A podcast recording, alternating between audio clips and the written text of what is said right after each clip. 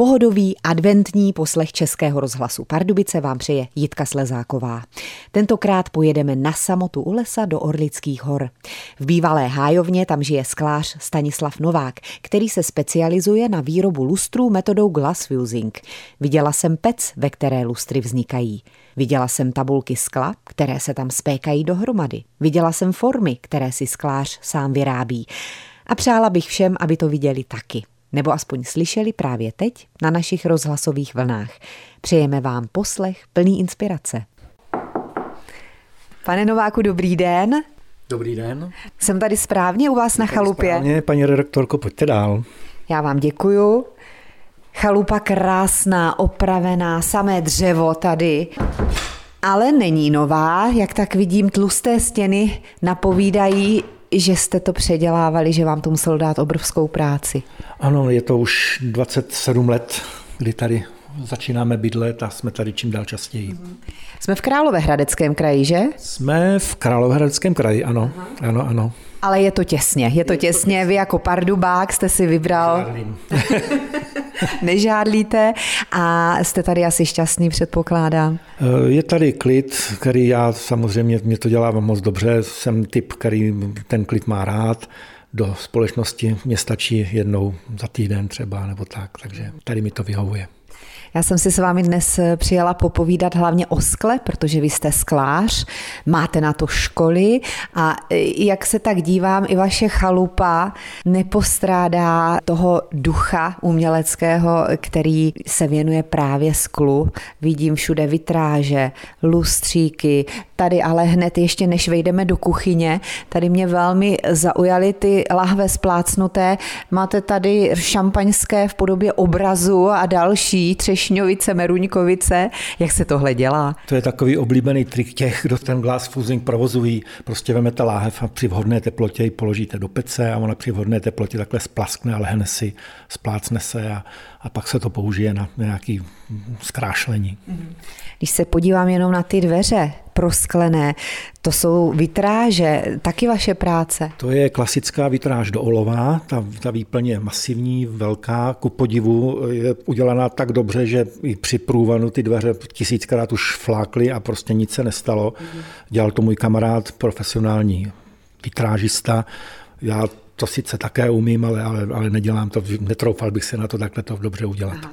Vy jste přes ten glass fusing? Tak, ano, ano, ano. Já si hraju se sklem a specí. Tak já zavřu dveře a už jsme v kuchyni. Taky velmi prostorná kuchyň. Tady se dá vyrábět věci, určitě kachlová kamna. Všechno to má takový ten ráz, který navozuje dobu našich předků, ale vy to máte všechno tak vymazlené, že je vám tady dobře, že? Funguje to krásně, nepotřebuje to žádné zvláštní úpravy.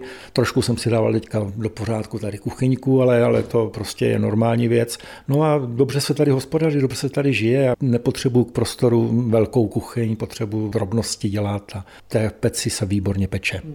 No krásně to tady i voní, já nevím, jako, jako buchty úplně cítím, nebo ten chleba? Ne, ne, to cítíte. Syrovátku, kterou jsem nakapal na kamna omylem a ona se vypálila, karamelizovala a to tady teďka cítíme. Dělal jsem sír. Tak to je neuvěřitelné. Nejenom, že se věnujete sklu, glasfuzingu, ale vyrábíte síry a užíváte si důchodu, dá se říct, ale aktivně. Ano, ano, ano, ano, ano. Když takhle vyhlédneme z okna, jsou tady prosincové dny, zima jako vymalovaná, dnes krásný den. Věnujete se i zimním sportům tady? No jistě, já jsem od jak živa měl rád hory, takže běžky jsou v zimě. Vlastně běžky jsou můj jediný sport, který dělám trošku jako víc, jinak přes léto se vlastně flákám. Mm-hmm. A popište ještě ten kraj našim posluchačům, protože přeci jenom ty Orlické hory nejsou tak navštěvované a zamořené lidmi, jako například Krkonoše. Je tady prostě krásně. Já porovnat můžu samozřejmě jak Krkonoše, tak Jizerské hory. Ta infrastruktura tam je rozvinutá, ale je to samozřejmě plné lidí, když to tady to takové skutečně není. A navíc eh, ta naše lokalita tady, přestože leží na křižovatce značených turistických cest, tak je navštěvovaná opravdu minimálně. A proto je tady ten klid. Takže nebudeme zvát lidi. Ale jo, já jsem rád, když někdo přijde a už jsem kolikrát někoho pohostil, kdo, kdo vůbec nevěděl, kde je. A, a potřeboval, zabloudili lidi. Potřeboval vodu a tak, a tak to už se stalo taky. No. No my jsme opravdu na samotě u lesa, kousek od obce Uhřínov a kdo by nevěděl, kde je obec Uhřínov, tak eh, deštné je kolik tady odtud? 7 kilometrů. 7 kilometrů deštné v Orlických horách, ano. Teď vás možná poslouchají někteří lidé a říkají si, aha, tak u Hřínov to my tam pojedeme zabloudit k panu Novákovi. A já jsem taky ráda, že jsme se dnes zabloudili a že si můžeme povídat nejen o tom skle, ale i o tom, jak se žije na takové samotě u lesa, ale přece jenom možná za chvíli po písničce bychom mohli projít vaši chalupu a zaměřit se na ty skleněné prvky. Souhlasíte? Rád vás provedu. Posloucháte pořad Kdo umí, ten umí a my teď sedíme na chalupě v bývalé Hájovně, kousek od obce Uhřínov, kdo by nevěděl, tak asi 7 kilometrů od města, města Deštné. Eh, pan Stanislav Novák přikivuje, je to sklář a proto jeho chalupa nepostrádá právě ty prvky, které jsou skleněné. A my teď eh, sedíme u jídelního stolu u kafe a díváme se třeba na tamhle ten obrázek, který je taky vaší prací. Dá se to popsat nějak? Je to opět ta vitráž? Ano, je to vitráž dělané technikou Tiffany, to znamená, že se prostě sestaví nějaký obraz z kousků barevného skla, ty se potom spojí pájkou, no a vznikne takovýhle obrázek. Jak vy jste se to dlouho učil? Vy jste inženýr přímo zaměřený na, na výrobu skla? Vůbec ne, já jsem, já jsem tedy absolventem sklářské školy, to ano, ale život mě potom zavlekl do chemie a do dalších oborů, ale teprve, když jsem si uvolnil trochu ruce, tak před těmi 27 lety, tak jsem si tady pořídil vlastně malou dílnu a začal jsem se tím sklem jako více zajímat. Ve většině věcí jsem samouk. Takže vy jste se nejdřív vyučil sklářem a pak jste postupně pokračoval dál a profesně jste se věnoval chemii v Pardubicích? Ano, chemii v Pardubicích. Takže to sklo to zůstalo vaším koníčkem. Ano, přesně tak, je to koníček. To znamená, že takové ty okenní tabulky a, a podobné věci, k tomu jste se někdy dostal? Ale jistě, samozřejmě, dělal jsem pro kamaráda taková ta skládaná veliká vrata, secesní záležitost třeba taky. Dělal jsem, dělal jsem mozaiky, Jo, ale hlavně, co mě zajímá, je prostě práce s pecí, jakoby nahřívání, spékání skla, ten glass fusing. Máte přímo tady na chalupě dílnu, i kvůli tomu jste si ji pořizoval, tu chalupu? A hned vás přivedu do dílny, ano, ano. No tak jo, tak možná se můžeme odebrat. Co říkáte? Jdeme na to, jdeme na to. Tak dál. Je tady obývací pokoj, který je ale pro mě spíš jako dílná. Mě to, mě to velice vyhovuje, když můžu jakoby bydlet přímo v tomto prostoru. Mám rád u práce pořádek, ale když je pořádku moc, tak to není útulný, takže to musí být něco mezi. Naprosto s vámi souhlasím. Je tady takový veliký prostorný stůl, kde máte i rozložené papíry a různá pravítka a taky výkresy. To je to naše nářadíčko, jsou to prostě nezbytné pomůcky pro práci s plochým sklem, to znamená nože, řezání, pravítka, úhelníky, kružítka a ty papíry samozřejmě to jsou eh, šablony, podle kterých potom ten vzor si dělám. Na čem teď momentálně pracujete? Vidím tam takového pavoučka. Je to zase, zase zárodek lustru, který eh, tavím ve dvou krocích, možná se k tomu dostaneme později, ale podle té šablony, kterou vidíte na stole, tak nařežu kousky skla, dám do pece, speču, pak to ohnu a vznikne to stínítko skleněné, kterých tady můžete vidět spoustu. Tak jo, pojďme krok za krokem. Stůl bychom měli, ten poznám. Tak, mluvil jste o peci. To je další prvek, který eh, je naprosto nepřehlédnutelný v této místnosti. Jak bychom ji popsali? To vypadá úplně jinak než pec keramická. Tak přesně, pec keramická je vysoká, protože keramické výrobky většinou jsou vysoké, zatímco když pracujete s plochým sklem, tak nepotřebujete výšku, potřebujete spíš půdorys. Takže pec připomíná kufr, ano, ale obří. obří, no, máme no. metr krát 70 cm. Není to úplně malá pec, ale není nějaká veliká. Existují větší, to už jsem viděl. Aha. Na jakém principu to tady funguje? Jsou tam nějaké pružiny? Ne, ne, to jsou, nejsou pružiny, to jsou odporové spirály, to jsou topná tělíska. Vidíte, jak tomu nerozumím. to jsou topná tělíska, která nahřívají potom za, při zaklopení té pece tu vsázku, zahřívají na teplotu, kterou potřebujeme. To znamená, Někde se pohybujeme v oblasti mezi 600 a 850 stupních podle toho, co právě děláme. Mhm, dobře, tak pec bychom měli. Další nezbytné předměty, které potřebujete ke své práci? Drobné nářadí, broušení, dvě brusky, vrtačka, nože, No a samozřejmě sklad skla. Podívejte se, jaký tady mám krásné barvy. Ano. Kde se to kupuje? Tohle se kupuje, tohle, tohle, tohle vyrábějí Americe, mm-hmm. ale těch dodavatelů skla pro fusing je, je víc. Mm-hmm. Nicméně tato ta americká firma má veliký sortiment a má hlavně testované sklo, které je spolehlivé pro to spékání, protože nevzniká v něm pnutí a nepraská to. Mm-hmm.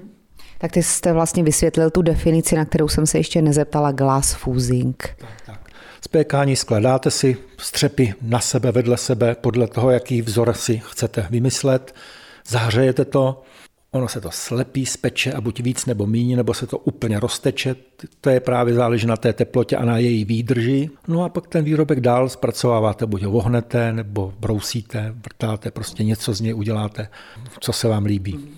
Kdo umí, ten umí. Za chvíli pokračujeme. Dnešní pořad Kdo umí, ten umí eh, věnujeme sklářskému řemeslu. Možná, že i na nějaké vánoční ozdoby dojde, ale teď se bavíme se Stanislavem Novákem, eh, sklářem, kterého tento koníček provází už od mládí o lustrech, protože to je teď vaše taková topka. Glass fusing, metoda, díky které vznikají takové krásné pestrobarevné lustry skleněné. Bude složité popsat, jak to vzniká? Ale já to popíšu velice stručně.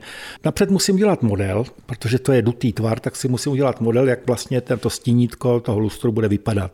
Když ho mám, no tak si udělám podložku, vlastně takové kopito, tamhle ho vidíte, to růžové, no a spočítám si, jak velké kusy skla na to můžu dát. To není úplně jednoduché, ale, ale dá se to. No a pak si robím polotovar. V první fázi v rovině si poskládám kousky skla, spečuje, a nechám to vychladnout. No a potom ten polotovar položím na to kopito a za při jiné teplotě to na to nechám klesnout. No a je hotovo.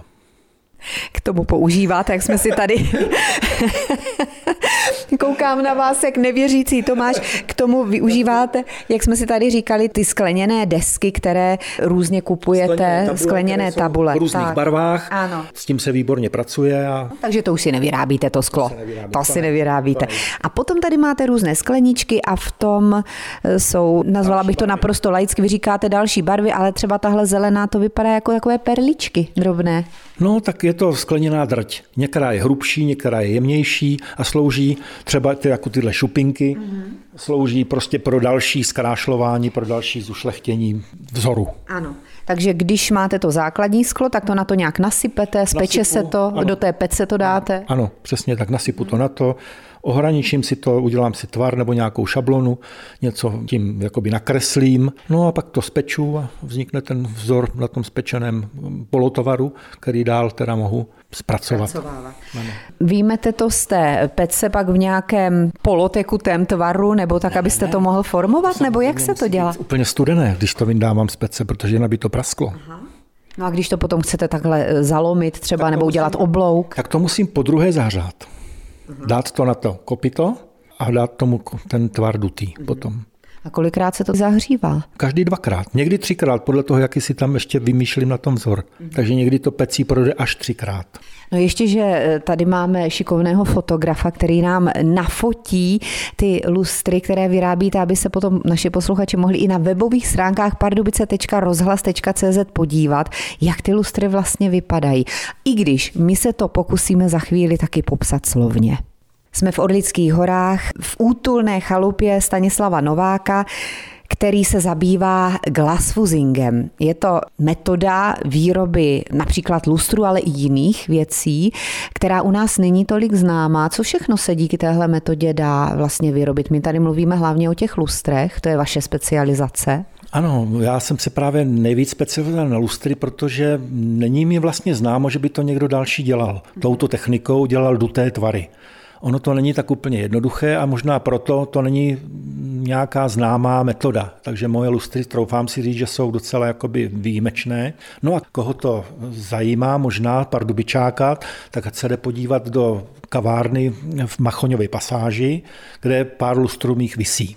Výborně, tak to je dobrý tip, anebo tady na chalupu. A nebo tady na chalupu, ano. Tady jich máte opravdu hodně. Je to vyloženě koníček, anebo i když si někdo požádá na zakázku, že byste mu vyrobil takový lustr na chalupu nebo do bytu, i si myslím, by to šlo do moderních bytů. No jistě, samozřejmě už jsem realizoval několik nebo spíš několik víc eh, lustrů pro jak soukromý interiér, tak pro interiér nějaký komerční. Nejvíc podle mého soudu se to hodí díky tomu, že to je takové stylové osvětlení právě pro kavárnu, cukrárničku, nějaký takovýhle objekt, kde ta barva se dá krásně jakoby využít. Když máte zelený lustr, tak je to přece krásný, když to není tradiční bílá nebo krémová. Glass fusing, je to pojem, který málo kdo zná, tak teď díky našemu pořadu a díky vašemu zajímavému povídání třeba více lidí k tomu přičichne. Je to těžké se to naučit, jak jste říkal, jste asi jediný tady u nás, kdo se tomu věnuje. Čím začít, když by někdo chtěl, vyloženě má nějaké ty základy? Glass fusingu se věnuje spousta lidí ale myslím těm dutým tvarům, těm lustrům, není mi známo, že by to někdo další, další dělal. Ono to chce své. Co je jednodušší? Jednodušší jsou právě mělké tvary nebo rovné tvary, jako je třeba talíř, který vidíte před sebou. Ale to je vyloženě plastické, ty, vznikne, ty barvy. Vznikne úplně stejným způsobem, prostě v první fázi se speče deska dohromady a v druhé fázi se ohne. Je to stejný postup. Akorát, že to ohýbání takových jednoduchých tvarů je daleko jednodušší než dutý tvar lustru. Ale taky na to musí být nějaká forma. Ano, ano jistě. Stejná keramická forma. Ty já si vyrábím sám. Dokážete vyrobit i vánoční ozdobu, nebo dokázal byste? Tiffany technikou si dělám vánoční ozdoby. Možná, že tady někdo uvidíte hvězdičku. Jo, už ji vidíme. Mm. Udělalo mi to radost, udělal jsem 100 červených hvězdiček na zeleném smrčku a bylo to pěkný. Jasně, takže to se dá i, i třeba jako venkovní ozdoba ano, by to šlo, protože vydrží. se to nezničí a vydrží. Vydrží, přesně mm. tak. Mm. Ta Tiffany technika je taky velmi líbivá, musím říct. Ta je velmi rozšířená, nejvíc Aha. vůbec rozšířená Aha. z těchto technik pro práci Aha. s barevným sklem. Vy jste nám tady rozložil, pane Nováku, i další věci dělané tou Tiffany technikou. Tady třeba ty svícínky. Vypadá to velmi složitě, ale jak jste vysvětloval, ten princip není to zase tak náročné. Je to o přesném řezání, akorát neudělat prostě chyby v rozměrech, no a potom to propojíte, složíte to a není s tím problém. No. Máte taky občas popálené ruce od toho cínu? Ano, ano, mám, mám.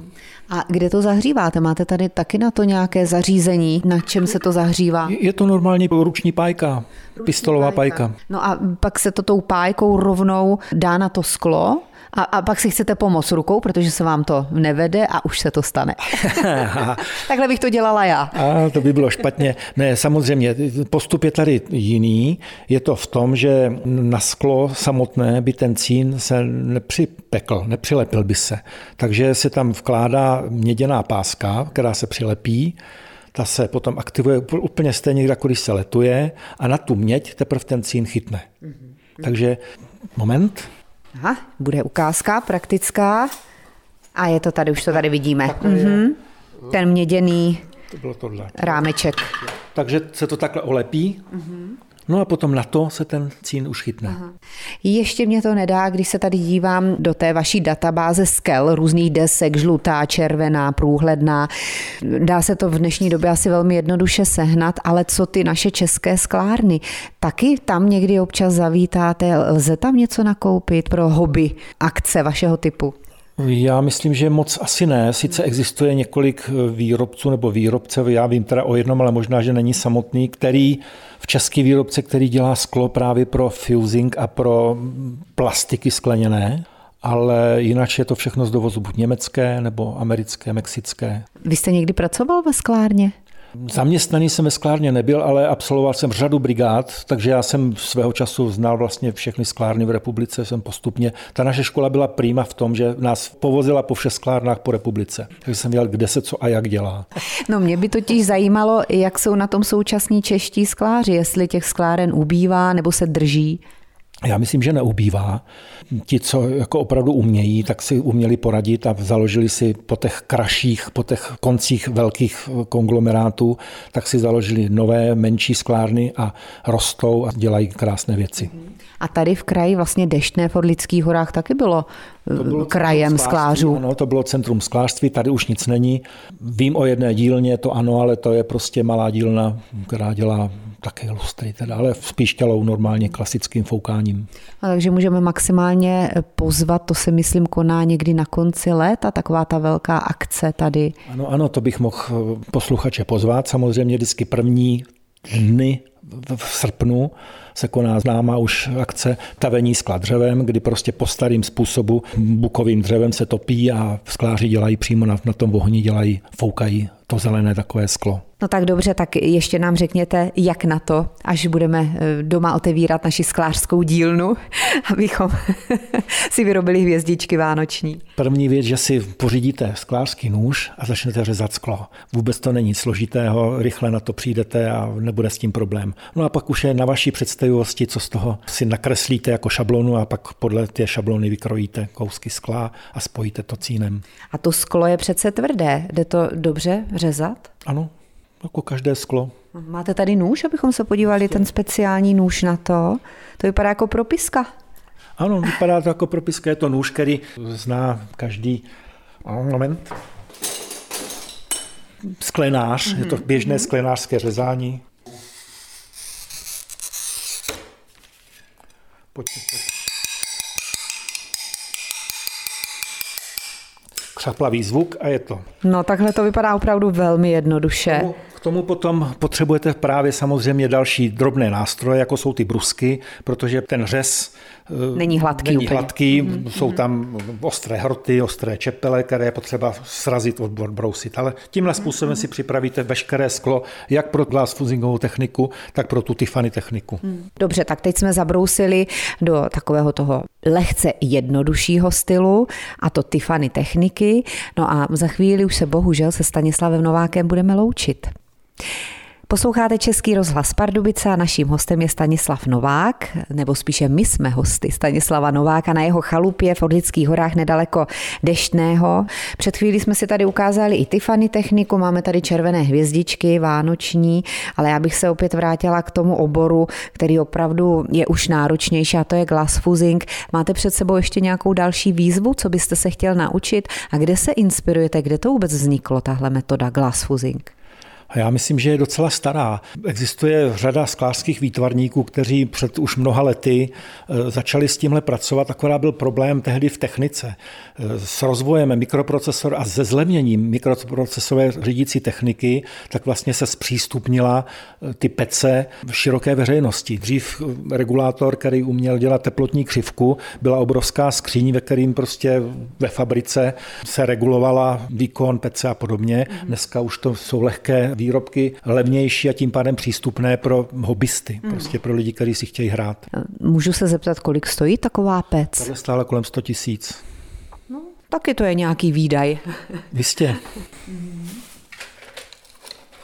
Stanislav Novák tady ještě teď eh, vytahuje další kopita, jak mluvil o tom, že si je vyrábí sám. Slovo kopito většinou znají ševci, že? Ale v té sklářské podobě to vypadá úplně jinak. Je to synonym pro, pro forma, zkrátka forma, která vám dá konečný tvar tomu výrobku. A to je z keramiky udělané, z hlíny. Z keramiky musí to být, musí to být z něčeho, co vydrží tu vysokou teplotu. Jasně. Těch 600, 800, 900 stupňů. Takové věci jsou buď keramické, nebo nějaký žárobeton, nebo AKC ocel. Ano. Vzhledem k tomu, že říkáte, že si ty formy vyrábíte sám, tak eh, si vyrábíte i hrnečky a podobné záležitosti, nebo to už ne? Hrnečky nevyrábím, dělám modely ze sádry, toho, co, co potřebuji, pak z toho udělám otisk do, do keramiky a to je to kopito, který mám jako skořepinové. Prostě. Máte někoho ve své blízkosti, kdo by si ty znalosti vaše převzal a kdo by to uměl? Nemám, teď jste blízko vy, už o tom hodně víte ode mě, tak je mě, že byste to vzala vy.